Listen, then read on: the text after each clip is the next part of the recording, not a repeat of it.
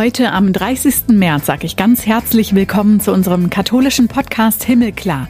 Ich bin Kati Geiger und erzähle mit euch Geschichten von Menschen aus der katholischen Welt. Heute ist das der Franziskanerbruder Thomas Freidel aus Assisi und mit ihm hat Renato Schlegelmilch gesprochen. Assisi ist einer der bedeutendsten Pilgerorte der Christenheit, Heimat des heiligen Franz von Assisi, dem Namensgeber von Papst Franziskus. Und der ist deshalb auch quasi sowas wie ein Stammgast im Pilgerort. Der Papst selber ist ja da ein ganz unspektakulärer Typ. Zwischendrin macht er Bemerkungen in seinem Humor. Das läuft recht unkompliziert. Bruder Thomas ist als Seelsorger für die deutschen Pilger verantwortlich. Wie es denen in der Pandemie ergangen ist, darüber reden wir gleich. Aber auch darüber, wie Italien über die Kirche in Deutschland und deren Reformprozess synodaler Weg denkt.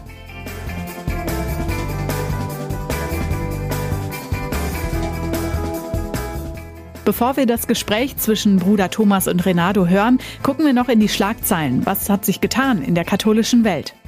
Wegen Verschwörungsmythen, die Kurienkardinal Gerhard Ludwig Müller im Zusammenhang mit der Corona-Pandemie verbreite, fordern Laien, genauer gesagt die katholischen Gruppen Wir sind Kirche und Maria 2.0 Konsequenzen. Sie wollen, dass Papst Franziskus eingreift. Müller solle wegen seiner umstrittenen Aussagen und wegen der antisemitischen Chiffren, die er nutzt, nicht mehr Richter am obersten Gerichtshof der apostolischen Signatur sein und als Mitglied des Kardinalskollegiums potenziell den Papst wählen dürfen. Das haben die Laien in einem offenen Brief geschrieben, der von über 500 deutschen Katholikinnen und Katholiken unterzeichnet wurde. Darin heißt es auch, dass Kurienkardinal Müller uneinsichtig reagiert hätte und seine Aussagen weder korrigiert noch zurückgenommen, sondern sie teilweise sogar noch verschärft habe.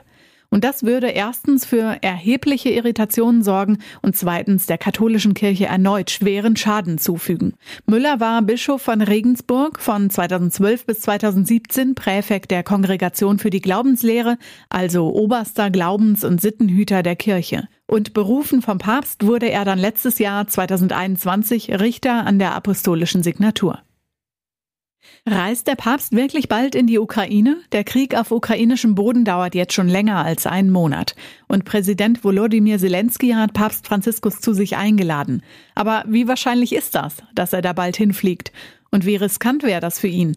Klar, Franziskus ist ein spontaner Mann. Auszuschließen ist es also nicht, dass er nach Kiew reist, wenn er zum Beispiel die Geduld verliert. Gleichzeitig ist er seit Kriegsausbruch auch sehr vorsichtig und tut vor allen Dingen nichts, was die russische Seite verärgert oder die wenigen Gesprächsbrücken zur russischen Seite, die es überhaupt gibt, abreißen lässt. Man müsste ja auch bedenken, wie es auf Moskau, auf Putin und auf den Moskauer Patriarchen Kyrill wirken würde, wenn der Papst nach Kiew reist. Wenn es die Russen zu sehr verärgert, macht es spätere mögliche Vermittlungen zwischen dem Vatikan und anderen unmöglich. Das ungeschriebene Gesetz, das Waffen schweigen, wenn der Papst kommt, gibt's so leider nicht mehr. Das war in früheren Jahrhunderten so, aber dass die Russen sich dran halten würden, davon kann keiner ausgehen. Eine Ukraine-Reise von Papst Franziskus selbst gilt zurzeit also eher als unwahrscheinlich. Jetzt ist aber der päpstliche Sozialbeauftragte, Kardinal Konrad Krajewski, nochmal wieder aufgebrochen in die Ukraine. Und mitgenommen hat er einen Krankenwagen, den der Papst gespendet und gesegnet hat. Übergeben wird der den Behörden in der Krisenregion, und zwar im westukrainischen Lviv. Letztens hatte Krajewski eine Woche im ukrainisch-polnischen Grenzgebiet verbracht und Hilfsgüter aus dem Vatikan mitgebracht und Geflüchtete, Helfer und Kirchenvertreter getroffen. Möglich ist, dass der Papst weitere hochrangige Vatikanvertreter in das Land schickt. Neben Krajewski hat ja der päpstliche Entwicklungsbeauftragte Kardinal Michael Czerny schon zweimal die Ukraine besucht. Wir haben vergangene Woche mit ihm gesprochen, ihr habt's gehört. Mit einer besonderen Friedensinitiative hatte Papst Franziskus diese Woche ja auch Schlagzeilen gemacht. Am Freitag, am Hochfest der Verkündigung des Herrn, hat er die Menschheit und vor allem Russland und die Ukraine der Gottesmutter Maria geweiht dem unbefleckten Herzen Mariens. Das besondere Gebet für den Frieden in der Ukraine und weltweit gab es in einer Bußfeier im Petersdom in Rom. Die meisten Bistümer weltweit haben sich ihm angeschlossen, auch in Russland und der Ukraine. Der griechisch-katholische Großerzbischof von Kiew, Sviatoslav Shevchuk, hat dem Papst dafür gedankt. Zeitgleich mit Franziskus habe auch er das Weihegebet im ukrainischen Marienwallfahrtsort Savanitsia gesprochen. Er sagte, die Weihe sei der Moment, in dem sie glaubten, dass das Gute durch das Gebet der Mutter Gottes siegen werde. Außerdem hat Papst Franziskus die europäische Solidarität mit Geflüchteten aus der Ukraine gelobt. Europa würde nicht nur auf Ebene der höchsten Institutionen auf den Krieg reagieren, sondern auch auf der der Zivilbevölkerung. Dass sich so viele Menschen mobilisiert hätten, um den Geflüchteten zu helfen, sei ein konkreter, handwerklicher Weg, Frieden zu schaffen. Und zu diesem Frieden in der Ukraine hat er nochmal wieder aufgerufen, im Angelusgebet auf dem Petersplatz. An den Krieg dürften wir uns nicht gewöhnen.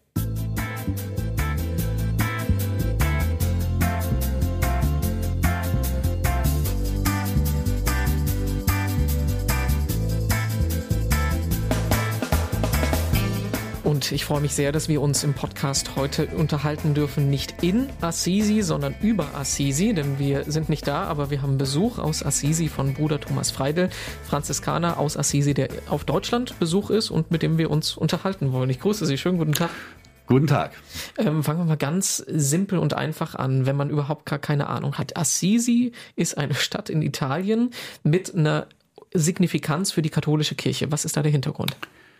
Der Hintergrund ist, dass dort vor 800 Jahren ein Mensch gelebt hat, den wir heute als den Heiligen Franz von Assisi kennen, der eine Bewegung ins Leben gerufen hat, eine Brudergemeinschaft, um die Kirche von innen her zu erneuern. Er wurde schon zu Lebzeiten ein populärer Heiliger, kann man sagen. Und so entwickelte sich diese kleine Stadt im umbrischen Bergland schon nach wenigen Jahren äh, zu einem wichtigen Wallfahrtszentrum. Also wir haben schon im, im 13. Jahrhundert dann Assisi auf der gleichen Bedeutungshöhe wie Jerusalem, Rom und Santiago de Compostela. Also es wird ein wichtiges Pilgerzentrum und das ist es bis heute geblieben. Und Franziskus ist mit seiner Lebensbotschaft bis heute aktuell. Und Sie sind persönlich zuständig für die deutschen Pilger, die nach Assisi kommen. Da stehen Sie in einer langen Tradition. Es gibt wohl seit 1230 äh, Pilgerseelsorge deutsch, deutscher Sprache. Mhm. Was heißt das genau? Was machen Sie da? Ja, so kann man das sagen. Also der erste Deutsche ist 1230 äh, bei uns registriert. Er kam auch aus der Pfalz, so wie ich. Das war Bruder Julian von Speyer. Und seitdem haben wir eigentlich eine durchgehende Linie. Wir sind Franziskaner Minoriten vom Stamm der konventualen Minoriten, ein Zweig des gesamten franziskanischen Ordens Namens. Wir sind an die 60 Brüder aus 20 Nationen und unsere Aufgabe ist die, ist der Empfang und die Dienste für die Menschen aus aller Welt, die nach Assisi kommen. Das sind in normalen Zeiten so um die 5 Millionen im Jahr. Zurzeit natürlich etwas anders wissen wir warum. Aber ja, das ist unsere Hauptaufgabe, vor allem dort präsent zu sein für die Menschen, die kommen mit ihren Anliegen. Jetzt haben Sie schon gesagt, Sie sind ähm, gehören zu den Minoriten. Mhm. Ähm, es gibt ja eine ganze Reihe von franziskanischen Ordensgemeinschaften. Mhm. Können Sie das mal so ein bisschen aufdröseln? Ganz einfach kann man so sagen, wir Minoriten sind der ähm, Stamm des Ordens, der die historische Linie bis zum Ursprung zurück hat. Wir hatten von Anfang an die Stadtkonvente. Franziskus ist auch in die Städte gezogen, unter die Menschen gegangen. Und äh, die beiden Reformbewegungen, die sich dann bildeten im Orden, die observanten Franziskaner und die Kapuziner, die dann nach und nach entstanden sind, waren immer wieder Impulse zur Reform, zum strengeren Leben, zum Rück zur Rückkehr in die Einsiedeleien, was für Franziskus auch wichtig war. Er hat sich immer wieder an einsame Orte zurückgezogen. Und so entwickelte sich eine gewisse Vielfalt an Gemeinschaften, die heute also drei Zweige bilden Wobei man sagen muss, dass zwischen uns heute, also Franziskaner, Observanten, Kapuziner und wir Minoriten oder Konventualen genannt, es gibt heute keine allzu großen Unterschiede mehr zwischen uns. Äh, das hat sich alles so mit der Zeit auch sehr ähnlich entwickelt und wir arbeiten auch immer enger zusammen. Es gibt verschiedene Initiativen der Zusammenarbeit. Es könnte sogar am Ende eines gewissen Prozesses mal eine Wiedervereinigung der drei Zweige kommen, aber das muss vielleicht gar nicht unbedingt sein. Eine gewisse Vielfalt ist ja auch gut. Zumindest ist es so, gerade in Assisi selber kennen wir uns natürlich, arbeiten zusammen und, äh, und so bilden wir eine große franziskanische Familie. Zusammen mit den Schwestern, mit den Klarissen, mit den Franziskanerinnen, die apostolisch tätig sind, mit den Menschen, die zum Weltorden, zum Säkularorden, zur franziskanischen Gemeinschaft für Laien gehören. Alles miteinander eine große Familie, eine große Bewegung, die sich eben auf Franziskus und Clara von Assisi äh, zurückführt. Das müssen Sie nochmal erklären, wer die beiden genau sind. Franziskus haben Sie gerade schon angesprochen. Clara ist jemand, die dann in die Fußstapfen getreten ist? Clara war eine Adelstochter aus Assisi. Franziskus kam aus bürgerlichen Verhältnissen. Clara war aus einer Adelsfamilie. Und sie hat dann mitbekommen, was Franziskus tut und wollte so leben wie er. Also sie wollte eigentlich ja genau dasselbe wie Franziskus tun. Sie war von sehr wachem religiösem Interesse gut ausgebildet. Die adligen Töchter hatten eine gute Schulbildung. Natürlich war es für eine Frau im hohen Mittelalter nicht möglich, als Wanderpredigerin und mit als Tagelöhner, wie die Brüder das gemacht haben, in der Welt herumzuziehen. Sie hat dann sich in spektakulärer Weise von ihrer Familie getrennt und mit Unterstützung von Franziskus ihre eigene Gemeinschaft gegründet, mehr ortsbezogen, wenn auch noch nicht am Anfang in strenger Klausur. Da gibt's heute verschiedene Richtungen auch.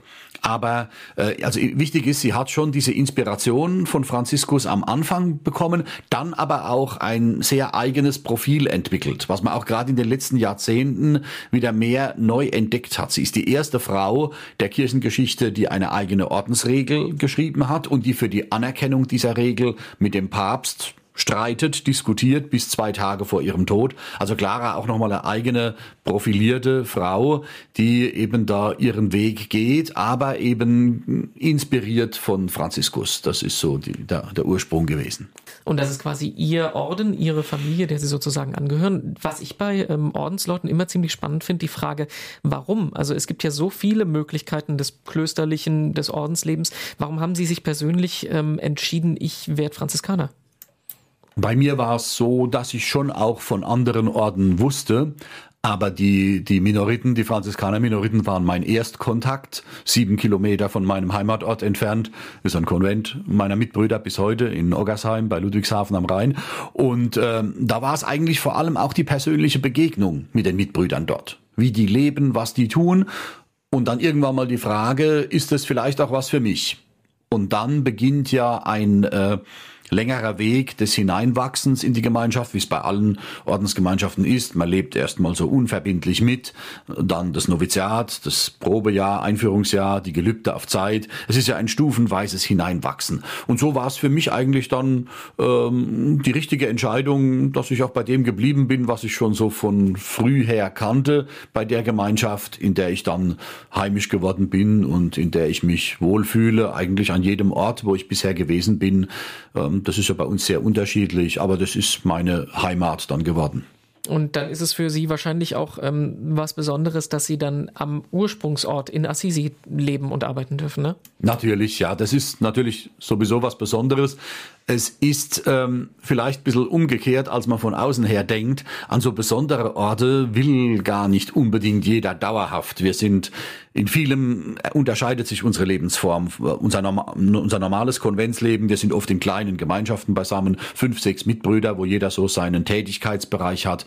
In Assisi ist alles anders. An die 60 Brüder aus 20 Nationen, die vielen Besucher, die kommen. Das muss einem gefallen, das muss man mögen. Und dann ist es aber sehr, sehr schön und sehr anregend, weil wir ja auch durch diese Internationalität auch immer gleich so ein bisschen einen Weitblick haben. Ne? Also wenn ich mittags am Tisch sitze und wir sind zu fünft und alle aus verschiedenen Ländern und auch Kontinenten, von Sambia über die Philippinen, Vietnam und Rumänien zum Beispiel.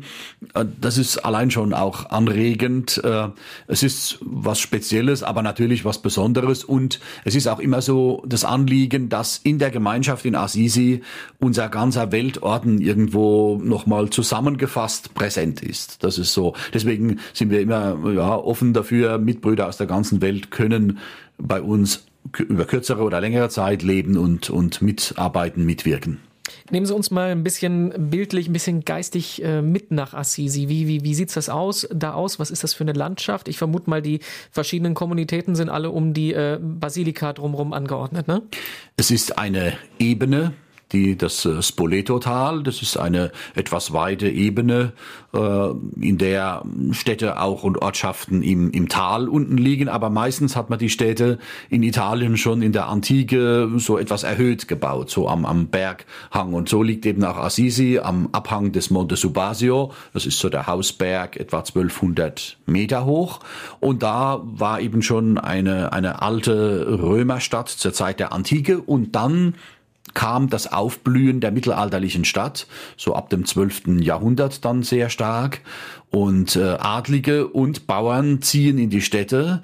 Es gibt Konflikte auch unter denen und da wird Franziskus hineingeboren. Und es ist in Assisi gelungen, dieses mittelalterliche Stadtbild zu erhalten. Das ist also, das ist auch so das Besondere für den Besucher. Man kommt dahin und äh, hat, äh, erlebt eine Atmosphäre, wo man denken könnte, dieser, dieser Franziskus, der könnte jetzt hier gerade um die Ecke kommen. Äh, so sehen die Häuser aus, da, das mittelalterliche Stadtbild, die, die ganze Atmosphäre und die schöne Natur die tun natürlich auch ihren Teil dazu. Ne? Franziskus hat selber seine Heimat geliebt, sein Spoleto-Tal. Das war ihm selbst auch lieb. Wer, der ist ja einer der wenigen Heiligen in der Kirche, der seiner Heimat treu geblieben ist. Er ist nicht irgendwo anders äh, dann endgültig hin. Er ist zwar viel unterwegs gewesen zu Fuß, aber eben immer wieder zu Hause, wo er auch verstorben ist, bei seiner Heimatstadt.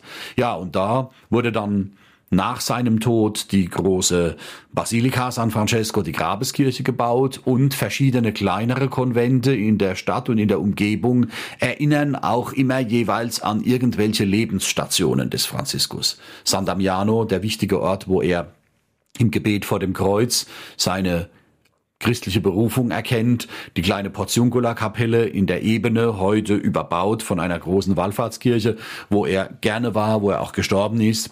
Die Carceri, die Einsiedelei, oberhalb am Berg, beispielhaft für mehrere solche Orte in ganz Mittelitalien, wo sich Franziskus immer wieder in die Einsamkeit mit wenigen Gefährten zurückgezogen hat.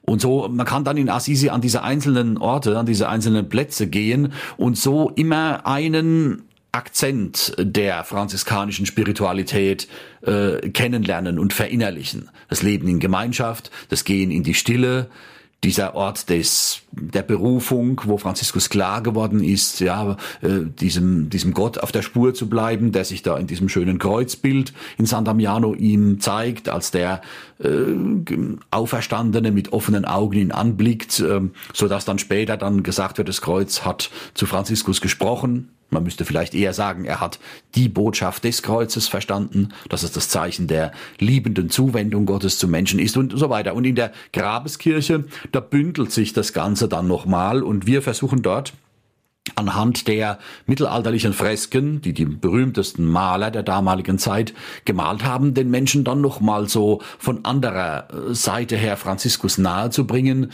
Es geht uns da nicht um eine historische Erklärung alter wertvoller Bilder, sondern es geht uns um eine lebendige Botschaft, die hinter diesen Bildern steckt und von der eben ausgeht, von dieser Botschaft, ja, dass es sich lohnt, sich auf den Weg zu machen, Christus nachzufolgen und Franziskus kann dafür so eine Art Wegbegleiter sein. Jetzt ist es ja so, dass Leute, die in Rom, in Jerusalem sind, oftmals sagen, das macht was mit ihrem Glauben, dass sie an diesen Orten sind, wo die ähm, Sachen wirklich passiert sind, ähm, die ja unsere Glaubensinhalte sind. Das ist doch bestimmt für Sie als Franziskaner, der dann am Grab des Franz von Assisi beten kann, regelmäßig zum Beispiel. Macht das was mit Ihrer Spiritualität? Macht das was mit Ihrem Glauben? Ja, schon. Also ich kann sagen, die, ähm, also Grundsätzlich ist ja immer gewinnbringend, an einer Sache dran zu bleiben, sich über längere Zeit mit etwas zu beschäftigen. Und ich habe eigentlich Franziskus erst im Orden kennengelernt, im Noviziat, in, in der Zeit danach. Und da bin ich dankbar, diesen Weg weiterzugehen. Und gerade auch am Ursprungsort, es ist unterschiedlich. Einmal natürlich durch auch durch das Studium der Quellenschriften oder es gibt auch viele interessante Veröffentlichungen wissenschaftlicher Art aus der franziskanischen Szene, die, die es nur auf Italienisch gibt. Das ist auch was Bereicherndes. Das Leben mit den Mitbrüdern, die verschiedenen ähm, Impulse und, und Anregungen. Und das hat schon auch, also ich kann sagen, ich glaube heute in manchen Dingen anders. Ich bin heute ein anderer als vor 30 Jahren, als ich in den Orden eingetreten bin. Das war zwar damals auch in Ordnung, denke ich mal, die Motivation. Aber ich bin es dann noch bewusster geworden und das hat schon auch was mit Assisi, mit dem Ort und mit dem allem dort zu tun. Das ist ähm, schon auch was Bereicherndes für mich selber. Und das Schöne ist natürlich, die Arbeit, die ich dort äh, tue, ist im Wesentlichen, besteht sie darin, das an andere Menschen weiterzugeben. Und das ist eine schöne Sache. Ähm, dann zu sagen, Mensch, schaut äh, genauer hin, was, äh, was du vielleicht von hier mitnehmen kannst. Es hat ein Student aus Salzburg hat es mal schön beschrieben. Der hat gesagt, diese Stadt Assisi, wenn ich sie von unten, so vom Tal her betrachte, die kommt mir fast vor wie ein Raumschiff, das so aus einer anderen Welt eingeflogen wurde. Es ist nicht meine Lebensrealität. Meine Lebensrealität zu Hause, die schaut ganz anders aus. Aber es ist ein Ort der Inspiration, der Ermutigung, ähm, da was mitzunehmen für meine Lebensrealität im Alltag. Und das denke ich, das erleben viele Menschen in Assisi und kommen deswegen auch gerne wieder. Was ja in den letzten zwei Jahren schwierig geworden ist ähm, mit der Corona-Pandemie. Sie haben auch selber ähm, einen relativ äh, großen Ausbruch in Ihrer Gemeinschaft gehabt. Ähm, wie hat sich so, haben sich so diese Pandemiejahre für Sie angefühlt? Was haben Sie da erlebt? Also man kann generell sagen, es ging uns genauso wie allen anderen Menschen auch. Dadurch, dass Assisi dann keine Besucher mehr hatte, die Stadt war so tot und leer wie wahrscheinlich noch nie in den letzten Jahrhunderten, äh, sind auch bei uns die Einnahmen weggefallen. Da ging es uns genauso wie den anderen Menschen. Ähm, dann äh, hatten wir Mitbrüder, die erkrankt waren äh, an Corona, schwer, leicht. Wir hatten einen tragischen Todesfall eines Mitbruders, so alt wie ich, 54 Jahre, konnte noch nicht geimpft werden aus gesundheitlichen Gründen und also ganz tragische Sache, die uns sehr äh, betroffen hat und, und sehr mitgenommen hat. Also wir haben alles erlebt, was in der Zeit zu erleben war. Ähm, es war dann trotzdem auch wieder eine intensive Zeit, auch mehr auf die Gemeinschaft konzentriert. Ähm, wo man sich auch manchen Dingen widmen konnte und äh, es hatten sich ein bisschen auch so die Kontakte über Telefon und, und E-Mail zu manchen ähm, ver, äh, verdichtet, wo Menschen auch dankbar drum waren, in dieser Zeit auch aus Assisi mal eine Nachricht zu bekommen oder mal anrufen zu können ähm, und so. Also, aber es hat uns genauso getroffen wie alle anderen. Was dann schön war, auch im vergangenen Jahr, in den Zeiten, wo es möglich war, sind die Menschen dann auch schnell wieder gekommen, vor allem natürlich die Leute aus Italien, die mit Assisi etwas, etwas verbinden. Die äh, sind dann auch schnell wieder da gewesen und äh, weil es ja für viele Menschen ein Bezugsort ist. Es gibt Familien in Italien, die schon seit Generationen äh, zu, zu Assisi Verbindung haben und immer wieder kommen. Wie sieht es jetzt so im Moment aus?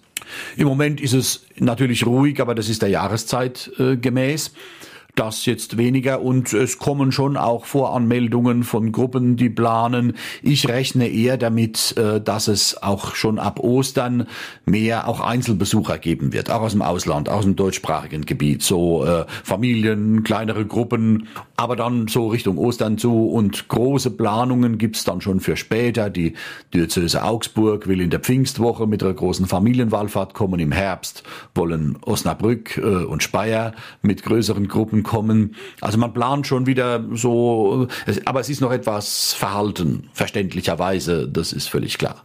Aber es ist schon so, ähm, Assisi hat auch, gerade auch, da, dass viele Menschen eine Beziehung zu dem Ort haben und dann gerne wieder kommen und äh, das merkt man jetzt dann schon auch wieder, war schon an Neujahr, Dreikönig in der Zeit auch schon zu merken.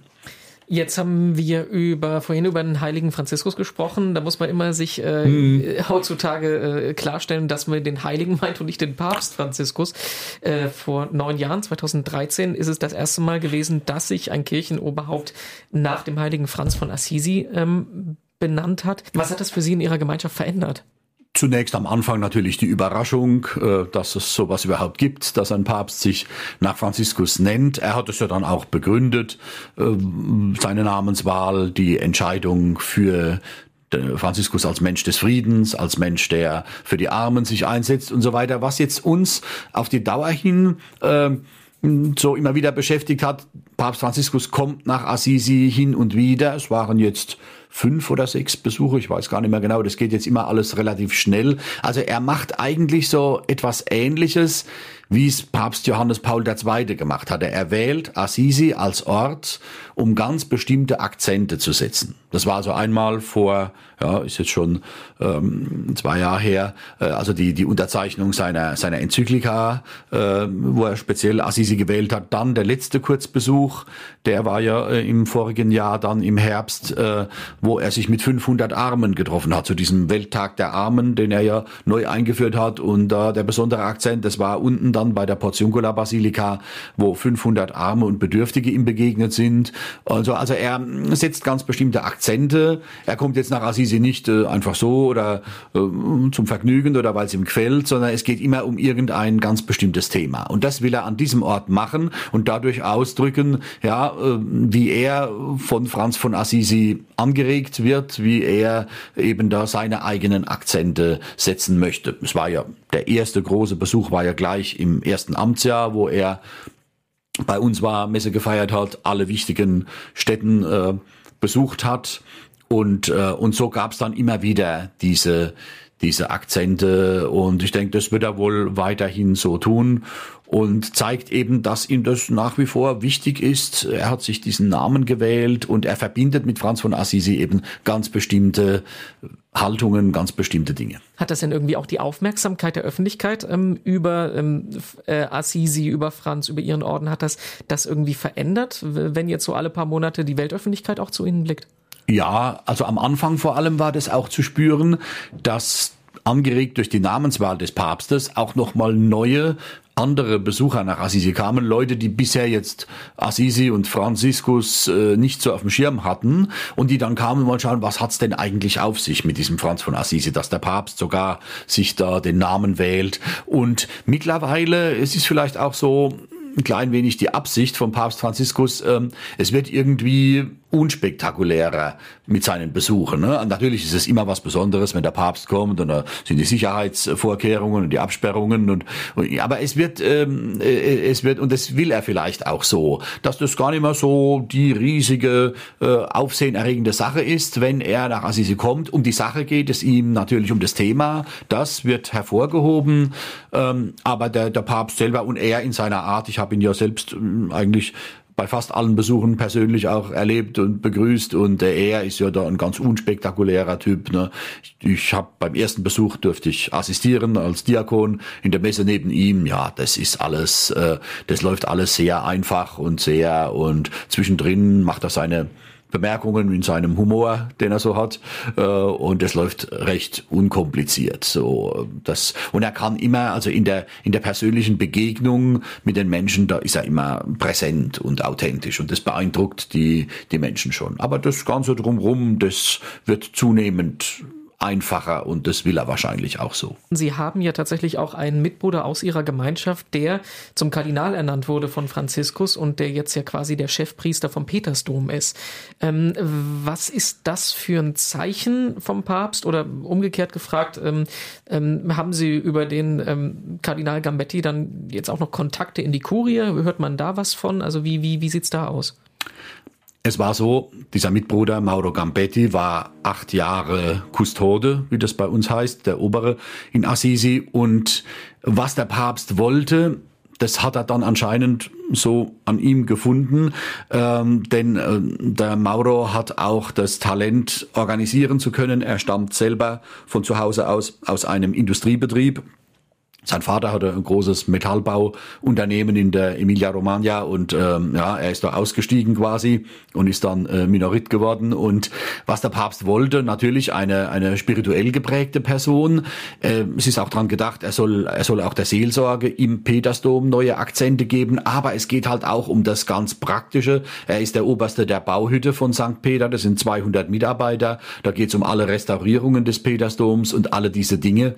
Und das hat er eben in der Person von Mauro Gambetti gefunden. Es war eine große Überraschung auch für ihn selber, diese Ernennung. Also ich habe es ja direkt miterlebt an einem Sonntag damals im, im Oktober, wo es dann hieß so. Ähm, und äh, aber es war dann klar, was, was der Papst will. Und das ist ja eine Sache bei seinen Ernennungen, äh, dass er da ganz gezielt Leute auswählt. Und Ja, jetzt ist es für uns natürlich klar überraschend gewesen. Er arbeitet sich jetzt langsam ein in diese in diese Rolle dort und äh, ob wir dadurch jetzt bessere Kontakte haben, da das hat sich bis jetzt noch nicht, äh, da gab es noch keinen Bedarf dafür. Was natürlich gut ist, äh, so so ein Kurienkardinal ist ja immer Mitglied in verschiedenen äh, Kongregationen. Er ist natürlich jetzt auch Mitglied in der Behörde, die für die Ordensleute zuständig ist und da ist es sicher für die ganze franziskanische französische Familie gut, da einen Vertreter drin zu haben auch. Ne? Das äh, ist sicherlich ein Vorteil.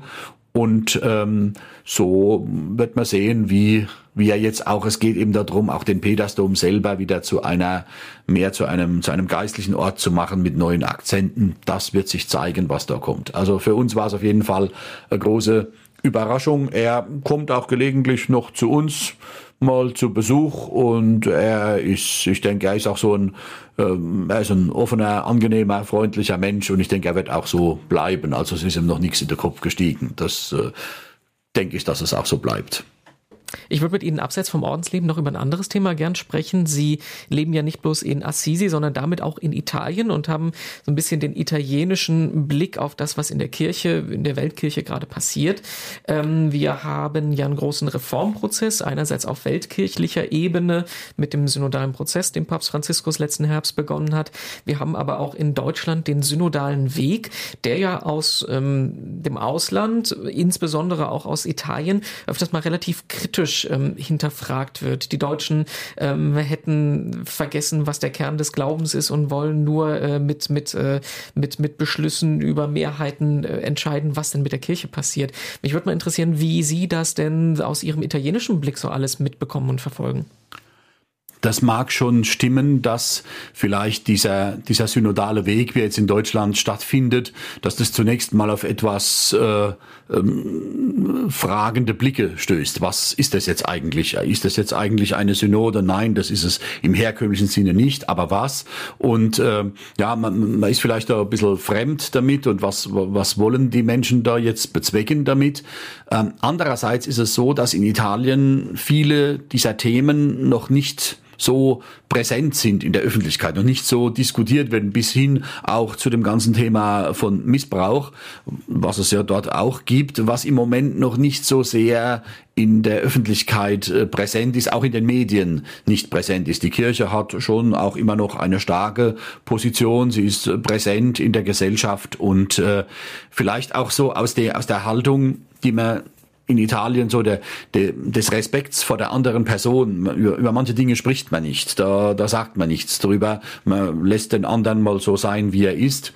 Andererseits, diese, diese Themen sind auch dort vorhanden und auch die Frage, was sich in der Kirche ändern sollte, könnte, das spielt ja eigentlich in jedem, in jedem Land in Europa ist es irgendwo Thema, nur in unterschiedlicher Weise, mit unterschiedlichem Tempo, in unterschiedlichen Akzenten, ähm, aber das spielt schon auch eine Rolle und man ähm, mit der Sicht auf die Deutschen ist es ja so, man äh, man bewundert die Deutschen, zum Beispiel unsere, unsere ehemalige Bundeskanzlerin ist in Italien sehr respektiert, sehr angesehen. Sie war ja auch in Assisi zu Besuch und, äh, äh, und das hat schon sehr beeindruckt, wie jemand es schafft, so viele Jahre äh, in der Regierung, die Verantwortung. Und also die Deutschen, man schaut auf sie, weil man sie für, äh, für fleißig, für akkurat und eben auch für präzise hält.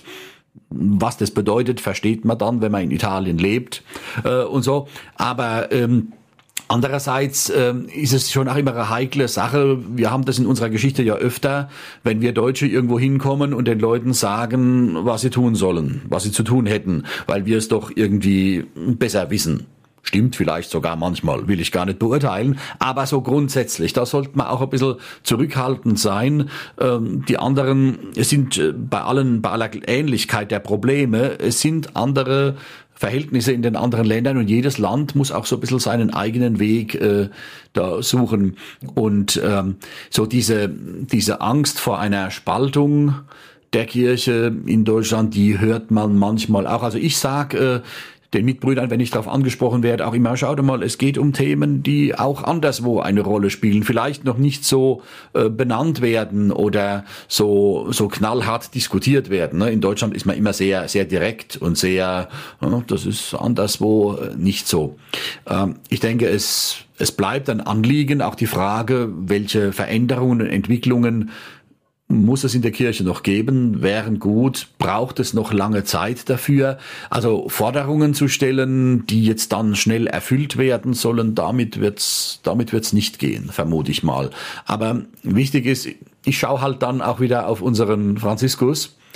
Was hat Franz von Assisi für Zeiten erlebt? Ne? Er hat Zeiten erlebt, wo die, wo die Kirche ähnlich oder vielleicht sogar noch schlimmer in der Krise war. Und für ihn war der Weg dann nicht gehen, sondern bleiben und von innen her die Kirche zu stützen und zu erneuern durch das eigene gelebte Zeugnis. Ne? Was war damals der Papst für ein mächtiger Mensch? Äh, Franziskus stützt die Kirche von innen, so wie es der Papst in seinem Traum sieht, das Bild, was wir in unserer Basilika haben und bei jeder Führung den Menschen äh, zeigen.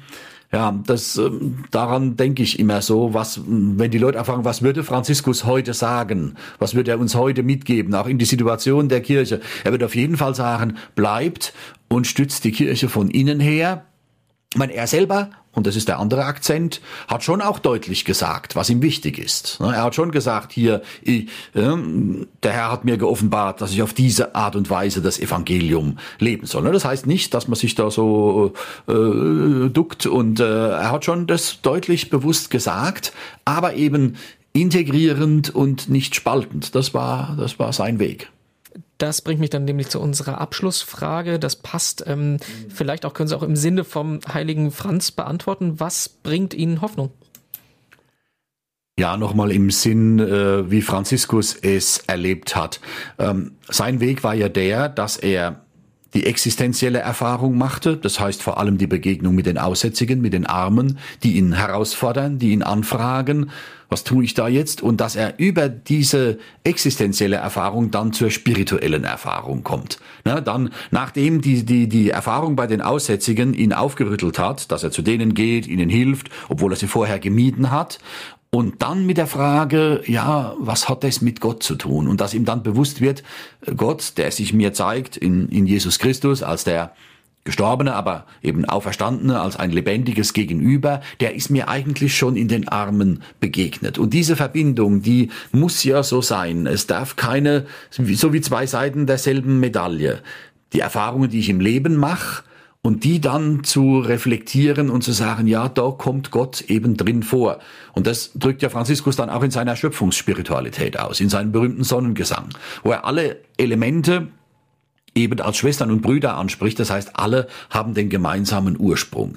Die Gottesbegegnung durch die Wirklichkeit hindurch.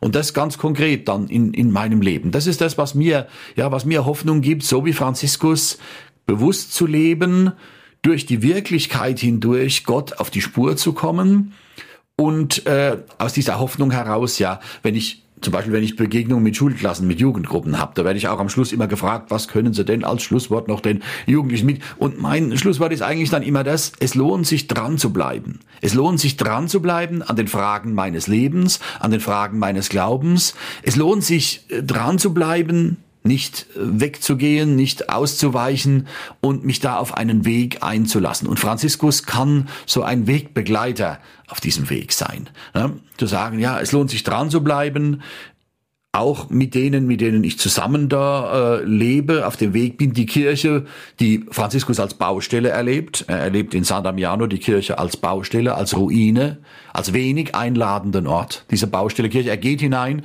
macht vor dem Kreuz diese Erfahrung, ja, Gott ist drinnen in dieser Baustelle Kirche. Ich finde die wichtigen Dinge im Leben gerade dort, wo ich es nicht vermute. Gott in der Baustelle Kirche. Wer hätte das gedacht? Es lohnt sich hineinzugehen und etwas genauer hinzuschauen und hinzuhören und dadurch eben dann Ermutigung für meinen Weg, für mein Leben zu finden. Und auch diese Baustelle Kirche, von innen her zu gestalten, auch wenn es manchmal schwierig ist, und die Baustelle meines eigenen Lebens. Das erkennt Franziskus auch. Mein eigenes Leben ist auch sowas ähnliches wie eine Baustelle, wo öfter mal was schief geht, was einstürzt, wo ich immer wieder neu beginnen muss, aber wo ich eben dann auch mir immer wieder sagen kann, ja, Gott ist auch schon drinnen in dieser Baustelle meines eigenen Lebens. Er ist mir näher, als ich, als ich denke. Und, ähm, und das kann mir Mut machen, das kann mir Hoffnung geben, weiterzugehen und, die, und ganz bewusst dran zu bleiben an der Baustelle meines Lebens, an der Baustelle Kirche und nicht in der Zuschauerrolle zu bleiben oder abseits zu stehen, sondern sie von innen her mitzugestalten. Auch wenn es nicht immer einfach ist, aber in der Hoffnung, ja, Gott ist schon drinnen, auch wenn es mir nicht immer bewusst ist.